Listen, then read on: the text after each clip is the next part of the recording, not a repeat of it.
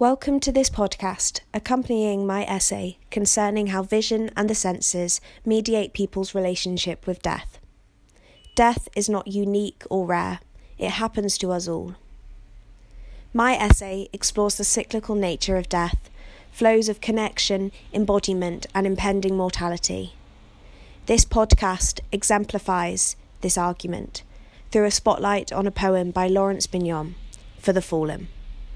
Binyon wrote this piece overlooking the sea at Pentire Head in Cornwall, near where I took the images for my photo essay and near where I conceptualised the arguments for my essay.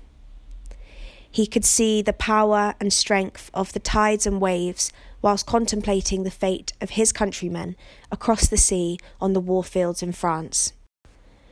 I chose this poem because it completely envelops and embodies the arguments I make in my essay the sensual natural circles of life and death, reflecting the circles of the sea, the waves, the tides, and the moon.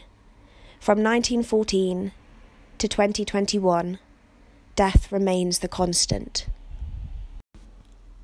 For the Fallen by Laurence Binyon.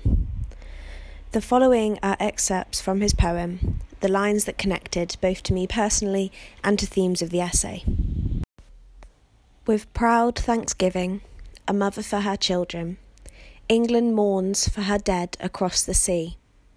Flesh of her flesh they were, spirit of her spirit, fallen in the cause of the free. Solemn the drums thrill, death august and royal, sings sorrow up into immortal spheres. There is music in the midst of desolation and a glory that shines upon our tears. They went with songs to the battle. They were young, straight of limb, true of eye, steady and aglow. They were staunch to the end against odds uncounted. They fell with their faces to the foe. They shall grow not old, as we that are left grow old.